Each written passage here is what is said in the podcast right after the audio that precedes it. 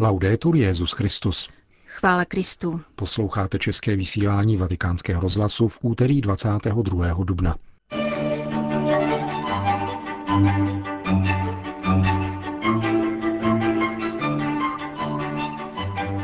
Jedním ze svědků beatifikačního procesu Jana Pavla II. byl i tehdejší kardinál Bergoglio. Na Jana 23.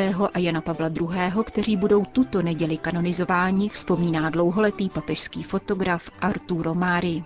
Slova svatého otce o Sýrii z velikonoční promluvy Urbi et Orbi přijali Syřané s velkou vděčností. To jsou hlavní body našeho dnešního pořadu, kterým vás provázejí Milan Glázer a Jana Gruberová.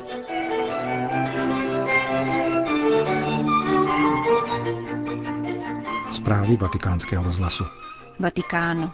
Muž modlitby a naslouchání, který odešel příkladnou a hrdinskou smrtí. Těmito slovy popisuje kardinál Jorge Maria Bergoglio, božího služebníka Jana Pavla II. ve své výpovědi k beatifikační a kanonizační kauze. Tehdejší arcibiskup Buenos Aires a současný papež František byl povolán k římskému diecéznímu tribunálu, aby jako očitý svědek vypovídal v počáteční fázi procesu na podzim roku 2005. V seznamu dotazovaných svědků figuruje 69-letý argentinský kardinál i hned na druhém místě. Obsáhlé výňatky z Bergoliovy výpovědi otiskl italský deník Avenire. Jana Pavla II. jsem osobně poznal v prosinci téhož roku, ve kterém byl kardinál Martini jmenován milánským arcibiskupem. Odkazuje Bergoglio na rok 1979 a pokračuje. Při té příležitosti jsem se účastnil modlitby růžence, kterou boží služebník vedl a velice jasně jsem vnímal, že jeho modlitba je opravdová. Současný papež pak vypočítává následující osobní setkání se svým předchůdcem – roku 1987 u příležitosti Vojtilovy druhé apoštolské cesty do Argentiny, zkouska na nunciatuře s představiteli různých náboženství. O sedm let později, 1994, kdy Bergoglio už jako pomocný biskup Buenos Aires přijel do Říma, aby se účastnil biskupského synodu o zasvěceném životě a celou řadu dalších. Při osobních setkáních s božím služebníkem, vypovídá Bergoglio, se stále potvrzovala jeho touha naslouchat svému partnerovi v rozhovoru, aniž by kladl otázky. Zejména se však jasně ukazovalo, že neměl žádné předsudky. Člověk, který stál před ním, se cítil ve své kůži, protože Jan Pavel II. mu dával plnou důvěru. To je má zkušenost, kterou dokládají také mnozí mý spolubratři. Účastník rozhovoru měl dojem, že boží služebník, i když snad s vyřčeným úplně nesouhlasil, to na sobě vůbec nedával znát, právě proto, aby druhý člověk nebyl nesvůj. Pokud chtěl něco podotknout nebo se na něco zeptat, přistoupil k tomu až na samém konci rozhovoru. Čteme dále ve svědecké výpovědi kardinála Bergolia. Další aspekt, který mne na svatém otci pokaždé upoutal, byla jeho paměť. Řekl bych, že neznala hranic, protože si pamatoval místa, lidi, situace, což je znamení, že věnoval maximální pozornost všem okolnostem a zejména lidem, které potkával. Podle mého soudu je to známka velikosti a opravdovosti jeho lásky, popisuje dále nástupce Jana Pavla II. Kardinál Bergoglio pak vzpomíná na dlouhé audience, které polský papež trávil s biskupy, ačkoliv běžně ničím čas nestrácel. Vypovídá o usebranosti Vojtilovy modlitby, ve které rozvažoval také veškerá důležitá rozhodnutí, včetně biskupských jmenování. Ve své svědecké výpovědi v kauze svatořečení Jana Pavla II. se pak kardinál Bergoglio věnuje posledním okamžikům božího služebníka slovy. Rád bych zdůraznil, že nás Jan Pavel II. tím, že nikomu nic neskrýval, naučil trpět a umírat. To je dle mého soudu hrdinské – Tehdejší arcibiskup Buenos Aires pak vyslovuje své mínění o ctnostech a zbožnosti Jana Pavla II. Nesmíme zapomenout na jeho zvláštní mariánskou úctu, která, jak musím přiznat, ovlivnila mou vlastní zbožnost. Odvažuji se tvrdit, že Jan Pavel II. žil všechny ctnosti heroickým způsobem, vzhledem k vytrvalosti, rovnováze a klidu, kterým se vyznačovalo celé jeho bytí. A to bylo zřejmé všem, včetně nekatolíků, vyznavačů jiných náboženství i agnostiků. Výslech svědků v kanonizačním procesu probíhá podle předem stanoveného formuláře, který uzavírá otázka týkající se pověsti svatosti. Bergoglio na ní odpovídá stručně. Nejsem si vědom výjimečných charismatických darů, nadpřirozených skutečností nebo mimořádných jevů, které by božího služebníka doprovázely za jeho života. Dokud byl Jan Pavel II. naživu, vždy jsem jej pokládal za božího muže, stejně jako většina lidí, kteří s ním přicházeli do styku. Uzavírá současný papež svou svědeckou výpověď v beatifikační kauze svého předchůdce. Vatikán. Za nesmírné privilegium považuje léta práce po boku dvou svědců papežský fotograf Arturo Mari. 50 let mohl s aparátem v ruce sledovat přelomové události církevních a světových dějin. Doprovázel Jana 23. a Jana Pavla II. nejen při veřejných setkáních, ale také v osobních okamžicích jejich života. Svatořečení Jana 23. a Jana Pavla II. mě naplňuje velikou radostí. Uvědomuji si, jak velkým privilegiem bylo, že jsem mohl pracovat po boku těchto svatých lidí. Jan 23. přitahoval svou prostotou a úsměvem. Uměl dodat nadšení pro práci. A tehdy byl přece ještě přísný protokol. Spolu s ním se vatikánská brána otevřela. Začali přicházet lidé. Úžasné bylo, jak pamatoval na každého z nás. Byl schopen z ničeho nic se otočit a zeptat se, jak se máš. Kardinála Vojtilu jsem poznal už během druhého vatikánského koncilu, svolaného právě tímto papežem. Už tenkrát nápadně převyšoval ostatní. Arturo Mari zdůraznuje nesmírné lidství a velkou vnímavost Jana Pavla II. Především v něm však vidí velikána modlitby. Jeho svatosti jsem se mohl dotýkat. Viděl jsem výsledky jeho modlitby. Lidé znovu získávali víru, svobodu, pokoj a naději. Už jen pozorovat ho při osobní modlitbě bylo mimořádným zážitkem. Výraz jeho tváře se měnil, měnil se jeho pohled. Modlil se za všechny lidi, které potkával. Také přípravu audiencí mocných tohoto světa začínal na kolenou. Vzpomínám si, jak říkal, že pohled nikdy nezradí. Proto se lidem vždy díval přímo do očí. Také při práci jsem se s ním často domlouval zrakem.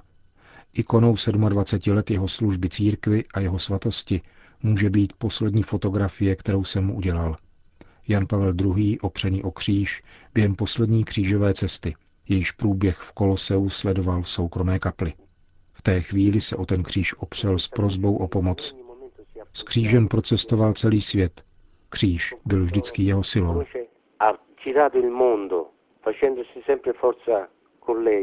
Říká papežský fotograf Arturo Mari.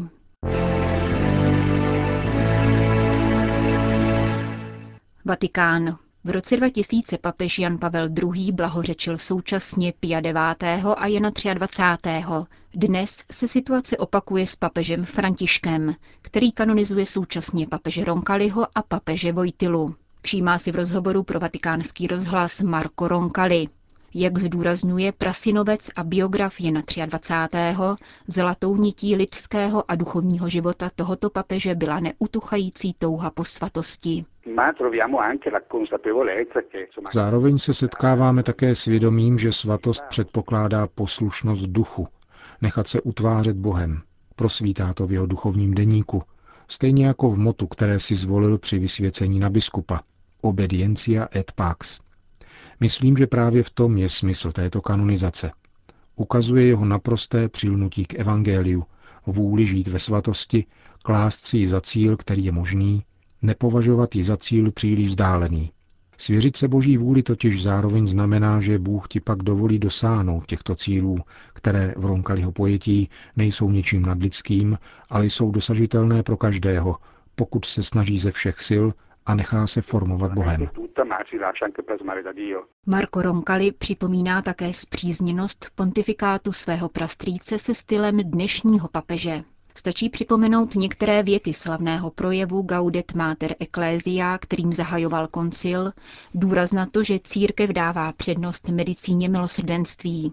Slova, která se dnes výrazně vrací. Sýrie. Slova svatého otce přijali všichni a zejména křesťané s velkou vděčností.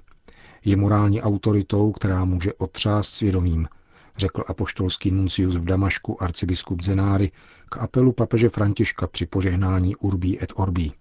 Vedle slov o nezbytnosti dlouho očekávaného míru byla důležitá také zmínka o naléhavé potřebě umožnit doručení humanitární pomoci, dodává Nuncius v Sýrii. V našich katolických a pravoslavných komunitách jsme slavili zmrtvých vstání v atmosféře, jež měla k radosti daleko. Řekl bych, že byla spíš pašijová. Svatý týden poznamenali další nevinné oběti. Při útoku na katolickou školu v úterý přišla o nohy devítiletá holčička. Zelený čtvrtek v Alepo byl pak strašným dnem, že mnoho komunit vůbec nemohlo sloužit liturgii. V sobotu jsme spolu s Melchickým a řecko-pravoslavným patriarchou symbolicky navštívili městečko Málula. Srdce bolelo při pohledu na zrujnované kostely a kláštery. Stále se dozvídáme o místech, kde lidé hladovějí nebo dokonce umírají hlady.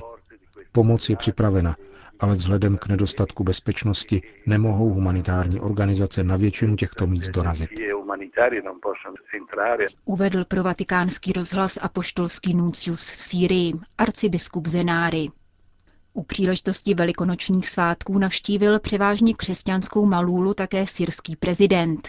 Městečko ležící 60 kilometrů od Damašku před týdnem dobila vládní vojska poté, co bylo po čtyři měsíce obsazeno povstalci. Návštěva Bašára al-Asada den před oficiálním zahájením kampaně před prezidentskými volbami vyhlášenými na 3. června měla zjevný politický podtext. Prezident byl v televizním zpravodajství ukázán jako obránce náboženských menšin před islámským fundamentalismem. Malule navštívil melchitský klášter Mar Sarkis, zničený rukou teroristů, jak televize, nikoli neprávem, charakterizuje povstalecké skupiny. Asad během návštěvy označil ničení křesťanských sakrálních objektů za barbarství. Navštívil také řecko-pravoslavný klášter svaté Tekly, ze kterého byla před několika měsíci unesena skupina mnišek. Zdůraznil přitom, že kulturní a lidskou historii Sýrie nelze vymazávat. Jeho výroky rozšířila televize a státní tisková agentura. Syrští křesťané se stávají svědky brutálnosti, která nezná meze. Pro vatikánský rozhlas to potvrdila sestra Ragida al-Kouri, bývalá ředitelka katolické školy v Damašku. Ve městech a vesnicích okupovaných ozbrojenými skupinami džihadistů nebo muslimských extrémistů se křesťané ocitají před alternativou šahada, tedy muslimské vyznání víry, nebo smrt. Někdy dostanou také možnost vyplatit se, a protože křesťané nemohou svou víru zapřít, volí mučednictví. Často bestiální, nepředstavitelné násilí. Například v Malule byli ukřižováni dva mladí křesťané, protože odmítli islámské vyznání víry. Řekli jim, chcete tedy umřít jako váš mistr, ve kterého věříte? Můžete si vybrat. Buď šahada, nebo vás ukřižujeme. Ukřižovali je jednoho před zraky vlastního otce, kterého pak také zabili.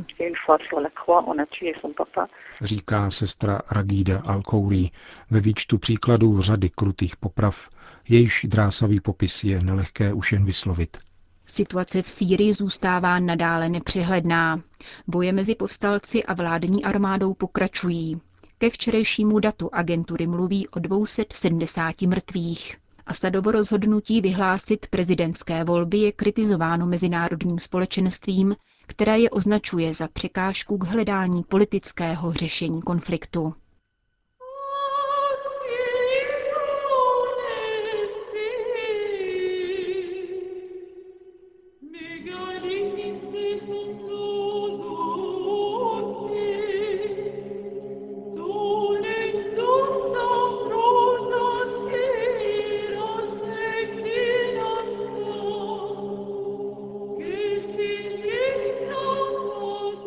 Končíme české vysílání vatikánského rozhlasu.